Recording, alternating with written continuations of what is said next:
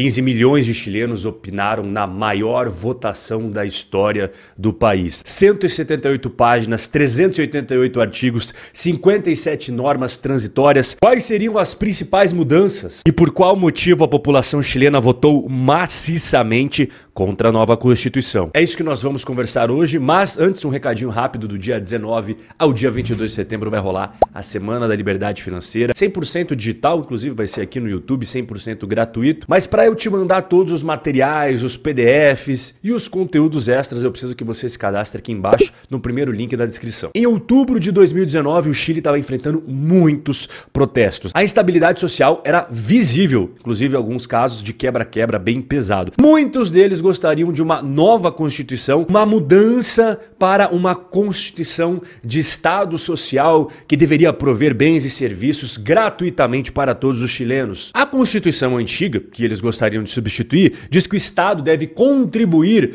para criar as condições sociais, mas não pode participar de atividades empresariais. E coloca como pilar de toda a sua estrutura constitucional a garantia do funcionamento dos negócios, ou seja, proteção à propriedade privada e do mercado financeiro. Vou dar um exemplo para você ver aqui. Hoje, as aposentadorias no Chile são administradas pelas AFPs, ou seja, administradoras de fundo de pensão, e não pelo Estado. Outro exemplo, o saneamento no Chile é totalmente realizado por empresas privadas. Quer mais um exemplo? Todas as universidades são pagas. E em 25 de outubro de 2020, a população foi votar se gostaria ou não de um novo projeto de Constituição. Então a sociedade chilena disse assim: sim, nós queremos uma nova Constituição. Foram quase 80% de pessoas que falaram para um novo projeto. Só que essa foi a primeira parte. Nós queremos mudar, mas mudar pelo quê? Bom, aí que vem a segunda parte. Então começaram a escrever um novo projeto de Constituição para ser votado aí neste último domingo. E eu vou destacar aqui as principais bandeiras deste novo projeto: fim do Estado mínimo e a criação de um Estado que proporcione vários direitos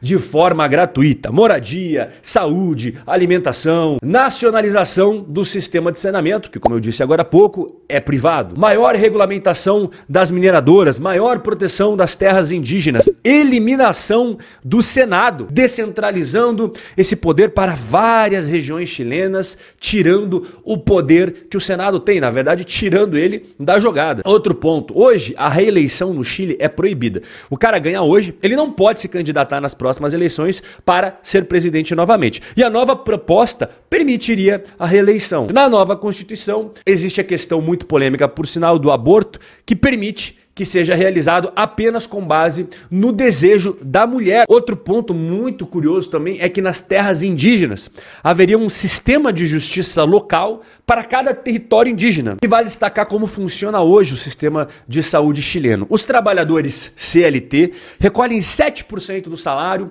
para a saúde, e esse valor ele pode ir totalmente para as empresas de saúde privada. Só que esse valor não significa cobertura total contra tudo que pode acontecer. Os chilenos que querem ter uma cobertura total, eles recorrem ao plano privado para complementar, né, para estar tá totalmente seguro, muito similar com o que a gente tem no Brasil nos planos de saúde privado. A nova proposta estabelece a obrigatoriedade que 100% desse valor recolhido dos chiletistas chilenos vá para o sistema público de saúde. E como eu falei no começo do nosso bate-papo, o trabalhador ele recolhe um valor todo mês para as AFPs, né, os fundos de previdência privado. A nova proposta é instituir um INSS no estilo brasileiro, né? Os seletistas e os empregadores vão financiar todo mês essa nova previdência social que é pública. E a nova Constituição também traz aí a estipulação da obrigatoriedade que mulheres devem ocupar no mínimo 50% de todos os cargos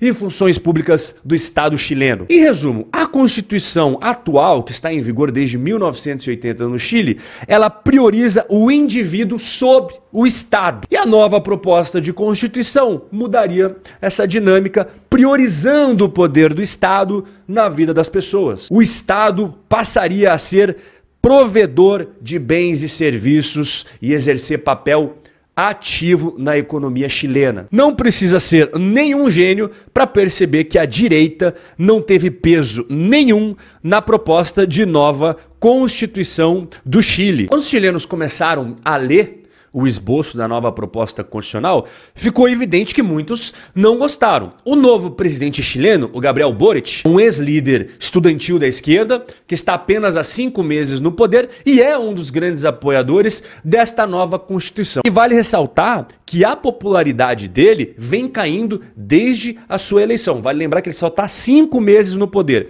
Ele foi eleito com 56% dos votos e desde então, a cada mês que passa, a sua popularidade vem caindo, vem caindo, vem caindo. E hoje, no momento que nós estamos conversando aqui, é uma das taxas de aprovações mais baixas de toda a América Latina. Só que ele conta com uma carta na manga, que é a Câmara. 44 deles são de esquerda e sempre votam com o Gabriel Boric, não importa qual seja a proposta. 37 deputados são de centro-esquerda, ou seja, tem uma fidelidade média. Costumam votar com o Gabriel Boric, mas às vezes podem não votar. Apenas 53% dos deputados são de centro-direita e direita, e 21 deputados são aqueles que jogam nos dois times quando é conveniente. Uma hora é esquerda, uma hora é direita, uma hora é norte, sul, leste, oeste. E quem vê de fora fora uma situação, como nós brasileiros vendo a situação do Chile, europeus e americanos analisando a situação do Chile, consegue ter uma visão menos desapaixonada e mais racional. O Chile alcançou um grande progresso econômico em termos de PIB e também de outros indicadores nas últimas décadas. Mas as pessoas votaram num candidato socialista. Eles esqueceram a razão que levou o país a ser bem sucedido. E neste domingo teve o dia D. Você aprova ou não aprova a nova Constituição? Essa foi a pergunta que foi feita para os chilenos. Então, como eu disse lá no começo do nosso bate-papo, 15 milhões de chilenos responderam essa pergunta e 62% deles rejeitaram a nova Constituição. Então, recapitulando, 80% lá atrás falaram: nós queremos uma nova Constituição. E aí, quando apareceu a proposta de nova Constituição para a galera, 62% falou: pera lá, essa daqui não. E qual é a minha opinião sobre tudo isso. A Argentina foi encantada pelas promessas sedutoras da família Kirchner, com propostas mágicas, soluções mirabolantes, tudo seria perfeito, maravilhoso, e deu no que deu. Na Venezuela, Hugo Chávez e Nicolás Maduro, a mesma coisa. Muita proposta bonita, muita fantasia para o povo e o resultado, bom, você sabe, tá aí, não tem como negar. A proposta da nova Constituição chilena era mais um capítulo dessa história, uma Constituição utópica, impossível de ser colocada em prática. Tudo vai ser dado de graça pelo Estado: saúde, educação, moradia. E aí, passado alguns anos, os chilenos iam descobrir que nada disso é de graça. O Chile não escapou de uma nova constituição apenas. Os chilenos desarmaram uma bomba relógio. Queria estourar, não amanhã, não semana que vem, mas alguns anos para frente, igualzinho estourou na Argentina e na Venezuela. E eu aposto aqui com você que tá batendo esse papo comigo que o Gabriel Boric e os seus aliados não vão desistir fácil. Mas eu também vou ficar aqui na torcida para que os chilenos não se deixem levar pelas palavras bonitas, encantadoras, suspensas em fantasias, mas que no futuro cobram um preço caro e doloroso quando batem de frente com a realidade. Um forte abraço e a gente se vê no nosso próximo encontro.